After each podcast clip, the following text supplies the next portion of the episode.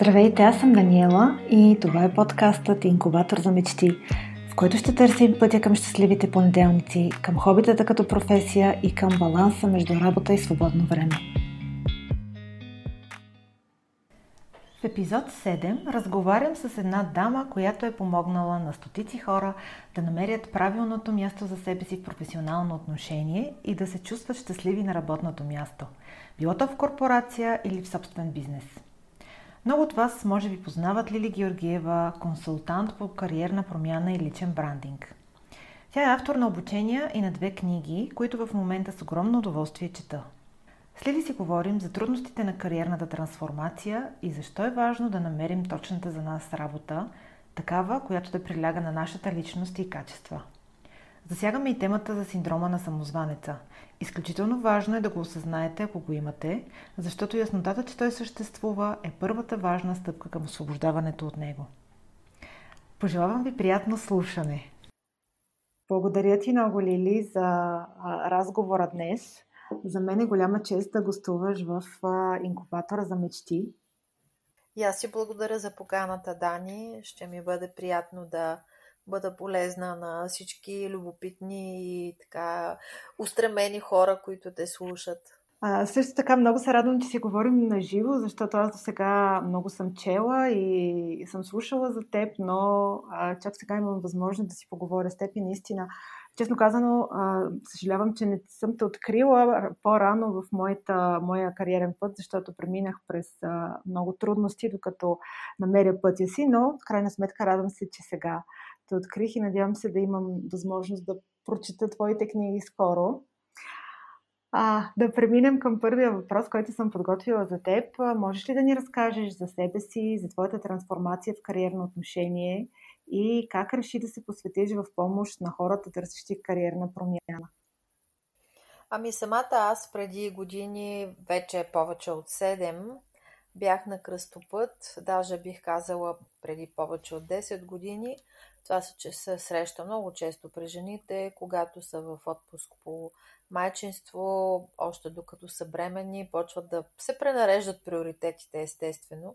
И много жени, така стана и при мен, а, осъзнават, че не са достатъчно удовлетворено в кариерен план или че вече имат други приоритети. И при мен така се случи и още взето като родих, майките около мен на същата песен пееха. Аз тогава бях действащ HR и те като чуваха това, идваха при мен за съвети. Лили, искам вече това, как да се презентирам, как да се представя, как да реша на къде искам да отида и жените около мен така, и аз така. Имах вече сертификат за кариерен консултант GCDF, практикувах като HR и общо взето на шега на майтап с бебетата на ръце, в разни центрове за родители, кърмейки дечицата, говорейки си за тях, почнах да помагам и на майките, тогава мои приятелки, а, също с деца на ръце, да се ориентират кариерно, да отработват страхове, да планират неща, за които само са мечтали до сега, да се фокусират върху себе си и това, което наистина им е важно. И оттам тръгна, значи това е било 2011, повече от 10 години наистина. След това за малко се върнах 2014, вече сина ми беше на 2,5 и се върнах за малко в така бизнес света, като HR в различна компания – от тази, в която бях преди да изляза в отпуск по бременност и майчинство. Но ми трябваше около една година да разбера, че това вече не е моя формат, че наистина искам да помагам на хората директно и да бъда полезна за така, техните осъзнати кариерни избори. И всъщност събрах и трябваше ми време, разбира се, да събера и смелост. И 2015 официално обявих, че стартирам официално такава консултантска дейност, че вече няма да работя за друг, няма да се водя HR, ще бъда консултант по кариерна промяна. И от тогава насам вече 7 години, над 500 клиента, даже наскоро не съм ги броила, но със сигурност около 3000 вече консултантски часа, техни истории и изводите ми от работата с хора. Вече в две книги излязоха, както и ти каза Едната е от любов към себе си. 2018 излезе първото издание. Това е наръчник за осъзната кариерна промяна с стъпки и насоки от мен, истински истории на български жени, част от тях мои клиенти, които са направили такава промяна, но има и няколко по-популярни имена. Преиздадох книгата миналото лято, второ издание. А, съвсем малко неща добавих от мен. Това, което беше повече е променено, бяха личните истории, защото три години по-късно помолих момичетата да ги пренапишат. И също така издадох и втора книга, която се казва Започни на чисто и вече не е толкова фокусирана върху кариерната промяна, колкото върху това да видим какво да променим в начина по който работим, начина по който възприемаме себе си, работата и себе си в работата. Така че, какво да ти кажа, за тия години с толкова много съдби, до толкова много съдби съм се докоснала, толкова много промени в мен се случиха самата. Аз израснах, работейки с хора и подкрепяйки ги тях за тяхната кариерна промяна. Имаме си общност, затворена от дами, с които съм работила индивидуално или в група в различните ми програми. Срещаме се два пъти годишно на живо, иначе общуваме онлайн. Така че много се промени. Продължавам да правя това, което правя, защото вече въпроса не е ли или защо го правиш, ми по-скоро бих казал защо продължавам да го правя. Защото първо самата аз продължавам да израствам в това. А, виждам смисъла за мен самата. Подпомагам на хората да правят тяхната трансформация, на осъзнатите, мислещите жени, които обаче са позагубили там някъде в ежедневната лудница удовлетворението, радостта, смисъла от работата. И тази искра, която се връща при тях, естествено под някаква форма зарежда и мене нещо, заради което си струва да, да продължавам да го правя и наистина много е хубаво да си имаме общност и да си общуваме в нея, наистина е безценно. Така че накратко това е моята история. Много, много интересно и вдъхновяващо. Още повече, че и ти си била, ти си минала по пътя на всичките тези жени, на които помагаш. И това mm-hmm. е доста важно, защото знаеш, знаеш какво е и разбираш от първо лице. Всъщност, какви, какви бяха най-големите ти трудности за твоята трансформация? Какво беше това, което най-много, най-много ти беше предизвикателство за теб? Аз много добре се познавам и знам, че когато имам цел, тръгна да правя първи стъпки. Аз ще бъда много методична, ще бъда много постоянна и ще я докарам до край. Така че вече в процеса на реализация никога не съм се отказвала и когато е нямало интерес или клиенти, когато е имал някакви хейтери, които се обяснявали типа коя си. Не е това нещо, което ме е спирало. Аз се познавам и това, което нали, винаги ми е тема е да започна. Тоест, още преди, колко ти казах вече години, вътрешния диалог, който водих. Добре, сега аз какво толкова ще дам? Ама аз съм поредната. Ама кой ще ме вземе на сериозно? Ама къде там сигурната работа да я оставя? Пък аз тук, нали, да правя някакви неща на свободна практика. То това в България, дето се сме в криза, то е несериозно, безотговорно. Всякакви е такива гласове в главата ми, ограничаващи убеждения, страхове. Това са били най-големите битки с мен самата. Иначе след това е имало някакви външни фактори, които се е случвало да ме забавят или да не ми се случват нещата, както аз си ги представям. А, няколко вида кризи, сега пандемия, пък нали, световната ситуация покрай войната, войната в Украина, но не, не е това най-голямата битка. И при мен, и при повечето дами, с които работя, вътрешния път, който изминаваме, да наскочим собствените си страхове, да посмеем, да опитаме, да направим първа стъпка. Ето там е трудното. След това вече да бъдем постоянни, да, има хора, на които им е по-трудно пък да бъдат постоянни, но когато има кой така да ни съпътства, да не сме сами, дали общност, както дамите, с които аз работя, или някой специалист като мен, или всеки може да си намери нали, кой да го подкрепи, няма може да е някой близък, приятел, колега, тогава вече някакси по-се справяме, защото сме тръгнали, нали, все има, все има кой да ни съпътства и да ни се получи. Така че трудностите при мен отвътре навън идват и отвътре навън се отработват. Отвън, пак казвам, имало е, но не е нещо драматично. Научих се да делегирам, научих се да съм смела, научих се да се отстоявам, научих се да не обръщам внимание на хейтери. Всичко това се учи обаче в движение и ти го знаеш. Когато тръгнеш да правиш нещата, ще се появят доброжелатели и недоброжелатели. Ще има попътен вятър и не е много попътен вятър. Когато държиш вътрешния център и си свързан с вътрешната си сила, тогава нищо от това не може да те събори и това е нашата задача през цялото време и по някой път борба, по някой път не чак толкова борбено, да държим вътрешния център и да не даваме на страховете ни да ни спират. Много, много добре го каза. Аз мисля също, че всичко е зависи от нас отвътре. В крайна сметка трудности винаги има, но ние трябва да сме, да знаем защо правим нещо, да се убедим сами за себе си, че то е най-доброто за нас и да следваме. А иначе, като каза за хейтерите, да, появяват се... Всякакви трудности има на този свят и аз преди толкова много се страхувах от едни неща. Всъщност, това, което ми прави впечатление, поне в, при мен, е, че страхувам се от едни неща, много се притеснявам и след това се оказва, че съвсем други неща са истинските проблеми, но както и да е, минавам ги и тях. Да, да, да, така е.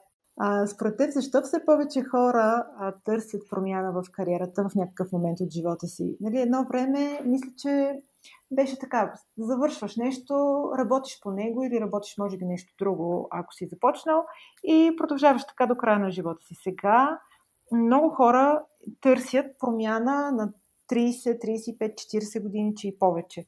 Как, защо смяташ, че това се случва? Света е много динамичен. Тези професии, които в момента смятаме, че нашите деца, които примерно са в първи клас, биха ги имали, изобщо не е ясно дали ще ги има, когато те тръгнат да работят.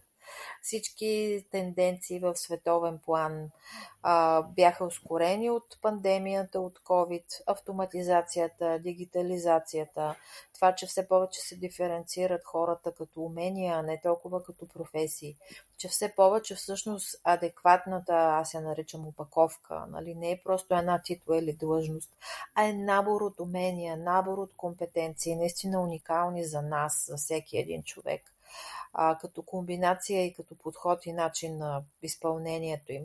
Те могат да бъдат използвани в различни упаковки, в различни титли, длъжности, структури, организации, иерархични плоски и така нататък. И наистина в наше време е съвсем нормално ние да променяме опаковката. Но това може да се случва качествено само когато познаваме съдържанието. А съдържанието е нашата същност кой съм аз като ценности, като силни страни. Тук включваме личности, качества, професионални умения и компетенции, които могат да бъдат вродени, могат да бъдат придобити, експертиза и така нататък. Също така естествената ни роля е тук, формулировката ни за принос е тук. Всичко това е уникално за всеки един човек, дори и да звучи като думи горе-долу едно и също. А, нали, така подробно за всеки един, това е уникално. И това може да бъде проявено в различни опаковки. И това е нормално в 21 век. И това, че ние не си позволяваме да сменяме опаковките, защото още живеем с убежденията на 20 век. Или някакви хора там, които ни мислят доброто, разбира се, наши близки. Казват, дръж се за сигурното, нали? Къде си тръгнала там да гониш дивото? Не винаги ни правят много добра услуга. Така че и тенденциите в световен план, ако щеш хвани един доклад на Делойт, или пък на Световния економически форум, Harvard Business Review и така нататък. И моите наблюдения, които имам върху стотиците хора, с които съм работила, са наистина за промяна на опаковката, която в идеалния случай да я се доближава до отразяването на нашата същност. Тоест не ние да се наместваме във формата на триъгълника, а да сме квадрат, а да търсим някъде, където триъгълниците са приемани и уважавани. А много често какво? Ние ампутираме части от себе си или ни порастват допълнителни крайници с извинения, така, нали, метафорично, само и само да се напаснем. Да, обаче това е на много висока лична цена. Тя е времева, емоционална, психическа, по някой път физическа и здравословна също може да бъде. Нали така? И за съжаление това често не води до удовлетворение вечерта, като се приберем. Не води до усещане за радост и смисъл от работата, а точно обратно. Така че крайно време, и това е нещото, за което и аз работя, да помагам на, основно с жени работя, на дамите да правят осъзнат кариерен избор в унисон със своята същност, да я познават много добре, да имат така качествена методология, по която все пак да изследват възможните опаковки, нали, не може всеки да работи всичко, не е нужно. И вече да видят как да се презентират там, как да се позиционират, как да се намерят с хората с сходни ценности и идеи и нещата да се получат така, че всички страни да, да се чувстват удовлетворени и щастливи в това, което правят. А ти спомена позициониране и точно на тази тема е следващия ми въпрос. На базата на твоя опит с клиентите, какви са трудностите при развитието на удовлетворяващ собствен бизнес? Защото а, и аз сама знам и ти сигурно, че а, едно е да си на. Да, да работиш в компания и да печелиш заплата всеки месец, друго е да се бориш сам, което е много по-удовлетворяващо, разбира се, но много, много по-трудно. Ами първо искам да кажа, че в собствения бизнес наистина не е за всеки. И това, че в наше време има много възможности, не означава, че е нужно всеки да се впусне в тях. Не случайно в основната ми програма, която е 3 месеца и половина и която се казва работа, която ти приляга, в един от последните модули имаме специална проверка на този етап от живота ми, спрямо личностния профил, който вече сме изготвили до тогава, спрямо целите, които имам за себе си и живота си. Дали стартирането на свободна практика или собствен бизнес ще бъде адекватно за мен. И някои хора, нали, дали с мен или с някой друг, не го правят това нещо, не правят тази проверка, не правят това дълбинно себепознание не минават през този чеклист, решават, че що мери кой си ще мога и аз. От една страна, абсолютно, всеки има право да опита. От друга страна обаче може да се окаже, че на този етап с този набор от качества по-добре ще се чувстваме, ако работим в структура. Ако има някой друг, който да носи голямата отговорност. Ако развиваме чужда идея, а не собствената ни. И все повече, слава Богу, има структури, които ни позволяват все пак да имаме някаква свобода, да имаме някакво творчество, да имаме самостоятелно взимане на решения и носене на отговорност, а да не сме просто някакви изпълнители, които нито творят, нито се развиват, нито виждат смисъл в това, което правят. Така че трудностите могат да дойдат от това, че първо не сме си направили проверката добре и може да се окаже, че на този етап, пак казвам и частично нали, данните, които имаме, не са подходящи, което не значи, че никога няма да са. Може да надграждаме определени качества, да ги развиваме, да придобием умения, да се подготвим, да си постелим и тогава да стартираме, нали? Да. Не казвам, има определени хора, дето само стават и такива, дето никога не стават. Не, не. Но трябва да сме наясно за кое сме готови, за кое не, какво трябва да си постелим, както казах, и чак тогава да стартираме бизнес. Може да е отработване на ограничаващи убеждения, развиване на определени личностни качества, придобиване на бизнес умения, познания как се стартира бизнес и така нататък. Нали? Тук може да има вече различни, различни стъпки. Така че това може да е едната причина. Друга причина, разбира се, е нашата идея да не можем да я представим по най-добрия начин, да не сме подбрали най-адекватните канали, да не сме наясно с нашата целева аудитория да не и комуникираме адекватно какво и предлагаме и защо, и защо точно ние, и защо точно това. Тя да не е наясно как наистина можем да й бъдем полезни и да ни вижда като поредния просто продаващ. Това може да е проблем и често е. Разбира се, може да има проблем с качеството на това, което предлагаме като продукт или услуга. Ми наистина не върши достатъчно добра работа. Нали, има нужда да се ошлайфа и тогава да се предлага на, непозната аудитория, нали, не на най-близките ни. И тук може да има проблем. И разбира се, много чест проблем е недобро менажиране на бизнеса. Нали? Когато нямаме опит и нямаме, примерно, бизнес партньор, който да знае как се прави това.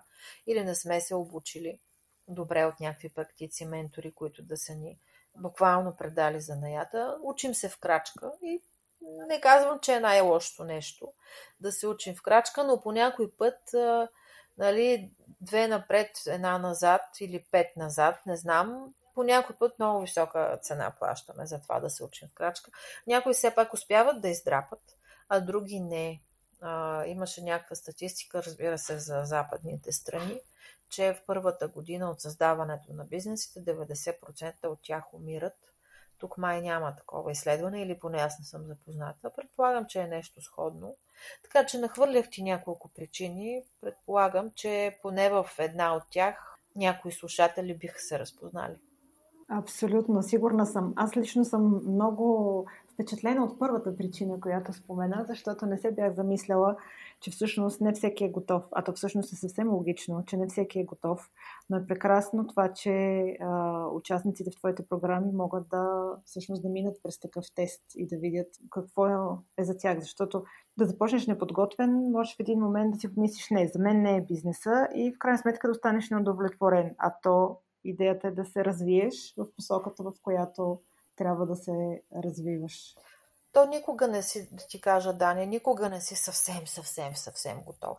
Нали? Така е. А, да не останат хората с впечатление, нали, че трябва да са супер готови, то е ясно, че тогава никога няма да започнат. Но все пак да, да знаем кои наши качества, умения, знания и убеждения, съчетани в нагласи към работата, начин на работене, експертиза и подходи към работата, ще работят добре и можем така да отгаднем, че по-скоро ще ни се получат и къде има да учим още, да се подкрепим с някой курс, с някой ментор, някой малко да удари едно рамо, нали? да видим другите как са го правили, да посетим някакви обучения, да прочетем книги, да изгледаме филми. А, някой, дето е правил такова нещо в чужбина или в България, ако може да запознаем с него. Нали? Ето идеи, може много други, нали, откъде да почерпим опит и знания. И тогава да стартираме. Ние пак ще го направим по нашия начин, пак ще си направим нашите грешки, за да пораснем през тях. Това е най-нормалното нещо. Ама не пък да се отдавим съвсем, нали? Да, много добре казано. В твоята работа засягаш подробно и темата за синдрома на самозванеца. Аз лично за себе си мога да кажа, че до момента, в който не осъзнах, че имам такъв синдром, някакси нещата просто бях толкова оплашена и някакси парализирана от страх да продължавам прекалено много напред. Но в момента, в който го осъзнах, това някакси ми подейства освобождаващо. В момента, в който нещо ме жегваше и ми казваше коя си ти, нали, какво ще си кажа за теб и така нататък, да. в следващия да. момент си казвах, но аз имам синдрома, това говори моя импостър синдром и така продължавах напред. Много добре, много добре. Си си правила ти автотерапия. А, да разкажем накратко на слушателите всъщност какво е импостър синдрома и как и защо е важно да го осъзнаем. Да, на български синдром на самозванеца, както каза, го превеждаме. Това е вярването, че нещата ни се получават, когато ни се получават, или по случайност, или по някакъв късмет, или защото някой там ни е помогнал, или защото просто много сме се напънали, а не защото наистина имаме качествата, имаме даденостите, кадърни сме, способни сме. Тоест, поради някакви външни фактори, а не поради някакви вътрешни дадености. Най-често хора, които страдат от синдрома на самозванеца, са способни хора. Това може да са много успешни хора, които отвън, като ги погледнеш, никога няма да си помислиш, че имат нали, такъв синдром и че страдат от такъв проблем. Това са хора, които а, обесценяват или поне подценяват себе си, качествата си, постиженията си, които все намират обяснение нали, отвън, що се е получило. Не да си кажа, не бе, аз съм готин, аз съм начетен, аз съм умен, аз съм а, оправен. Нали? Не, нещо там друго отвън. И те малко така седят в едно постоянно притеснение, че ще ги хванат или че в някакъв момент ще се провалят, защото нали, то не е в тях и примерно няма вече да имат то късмет, няма да е толкова леко, някой ще дойде и ще ги разобличи. Разбира се, не е така, както го казвам, на едно съзнателно ниво. Човек да си мисли, ето сега ще дойде някой да ме разобличи, ами на едно подсъзнателно ниво стои това чувство, това усещане, тази тревожност. И всъщност те, нали, тези хора никога не могат да се отпуснат, да се насладят на постиженията си, а, така малко да импровизират, да са спокойни, че нещата ще се получат. Винаги трябва много да се готвят. Те много а, така злоупотребяват с анализа, парализата, демек, чакай сега тук максимално до последно всички варианти да изпробвам Д, да не стане засечка, пет пъти да го проверя и така нататък. Нали. Най-общо това е като профил. Искам да кажа, че е нормално, ако се разпознавате в, в поне частично в това, което казвам. До някъде този тип синдром, според мен, е създаден и от средата, в която живеем и очакванията, които и близки, и далечни имат към нас и обществото като цяло. Но хубаво е, че все повече информация излиза по темата и научни, и други публикации. Можем да се образоваме и точно това, което ти правиш да правим. А, чакай, чакай, това сега в момента говори онзи глас.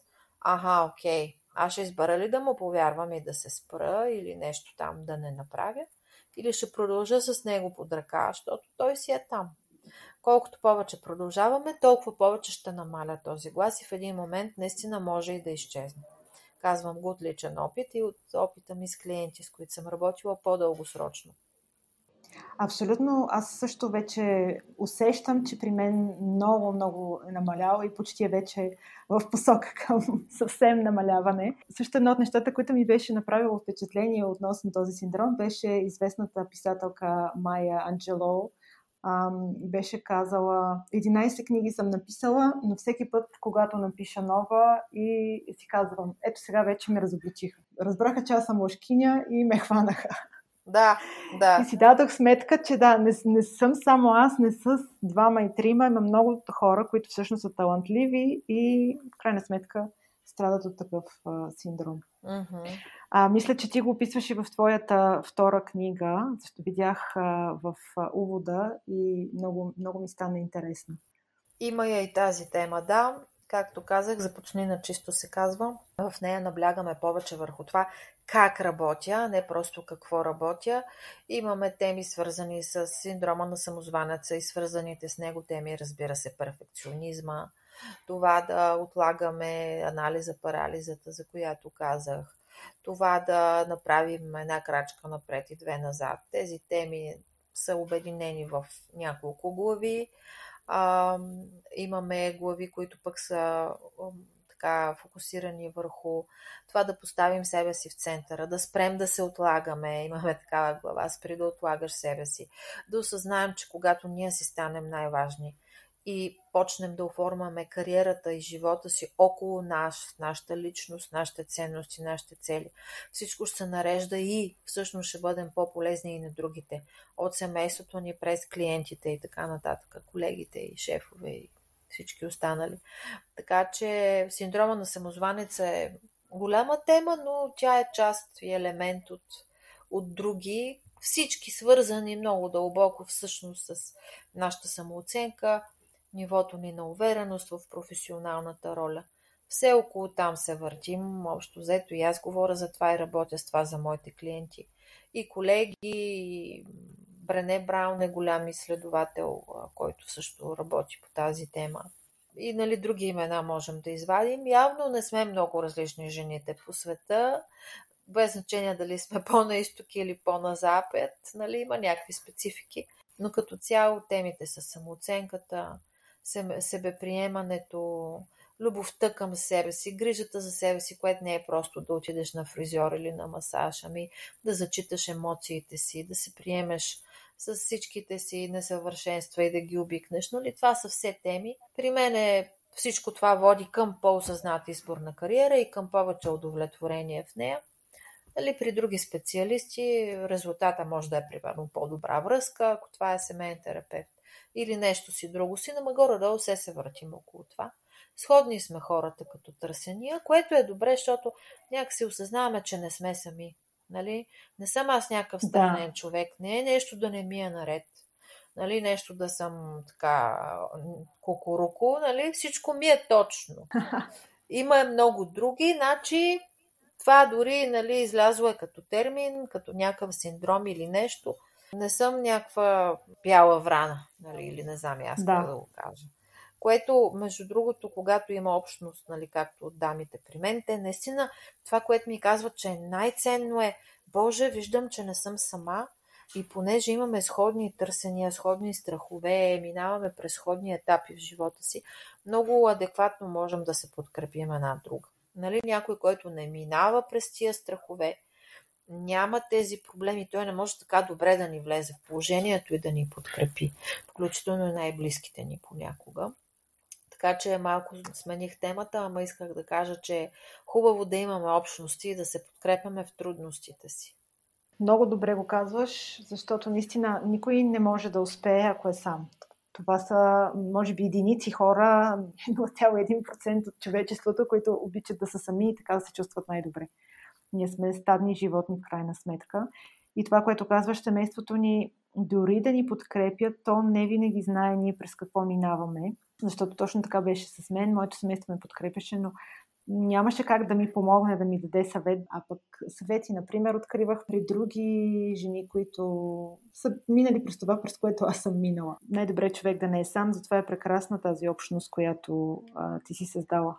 Благодаря. И искам да ти задам само още един въпрос. За мен много мотивиращи и вдъхновяващ е този разговор. А, но тъй като времето ни напредна, ще ти задам един а, въпрос. Каква си мечтаеше да бъдеш, когато беше дете? Ами да ти кажа, повечето ми мечти, аз съм ги сбъднала. За мен а, това, че примерно някой си е мечтаял да е танцор, или учител, или лекар, и след това не е станало точно това. Ако функцията или ролята му изпълнява сходно нещо като м- принос, значи горе-долу си си го изпълнил. Аз като малко исках да съм учителка. Била съм и буквално учителка. Първото ми образование е английска филология и съм била преподавател по английски. Но след това и като HR, така с годините напипах, че моето нещо е обучение и развитие на хората. Така че пак си имаше обучаване учителстване. Сега в консултантската дейност пак го има. Мечтава съм да, бъда и танцор. И официално не станах, но танца продължава под някаква форма, дори неофициално и на игра, да е част от живота ми. А, мечтаях си да съм журналист и в момента и аз като теб а, говоря с смислени хора, създавам статии, публикации, лайфове, така че ето ти журналистическата нотка. Общо взето, официално само учителка съм била за известно време. Всичко друго е под някакъв друг формат, в друга опаковка, ама същността е същата, като това, което си мечтаех. И не случайно, така, един от въпросите, който задавам на моите клиенти, Разбира се, решенията ни, кариерните са много комплексни и няма как един въпрос да ни помогне, но един от многото, които задаваме, наистина, като малка какво обичаше, може да ни, е, да ни е било позволявано или да е било забранено, но какво искаше да опиташ или за каква си мечтаеше да станеш или на какви игри играеше. Нали, пак казвам, може да сме били пресечени така от родителите с добри намерения, но знаеш ли колко неща излизат от там, които са дълго потискани били? И рядко, наистина рядко ги проявяваме едно към едно в чиста форма, но като принос, като роля имат сходства. Идеите ни за настоящата реализация, онова, което ни е било интересно преди 30, 40, 50 години. Абсолютно и аз съм на, на същото мнение, че не е важно точно какъв си, защото в крайна сметка света еволюира и професиите, които ги има сега, изобщо не ги е имало тогава. Ние дори не сме могли да си мечтаем за тези професии. Как си могла да кажеш, аз искам да стана кариерен консултант? Не ми е и хрумвало, да. Трудно. Да. Същото и при мен. Как съм могла да си помисля, че ще бъда българ и ще снимам храна, например? Да, да. Ами, благодаря ти много, Лили. Ще се радвам и пак да ми гостуваш. Аз мисля, че днес си поговорихме за много неща, но със сигурност има много теми, по които може да си говорим. Но ти благодаря много за този разговор. И аз ти благодаря и до нови срещи. Скъпи приятели, благодаря ви, че слушахте до край и този епизод на Инкубатора за мечти. Много се надявам разговорът ми с Лили да ви е подействал освобождаващо и мотивиращо. За следващия епизод съм ви подготвила разговор с една много талантлива дама фотограф, в който обсъждаме какво е да си влюбен в работата си дълбоко. Очаквайте го в най-скоро време. А сега искам да ви кажа до нови срещи и не забравяйте да се абонирате в предпочитаната ви платформа за подкаста било то Apple Podcast, Spotify или YouTube, така че да не пропускате новите епизоди. Последвайте ни и в Instagram. До скоро!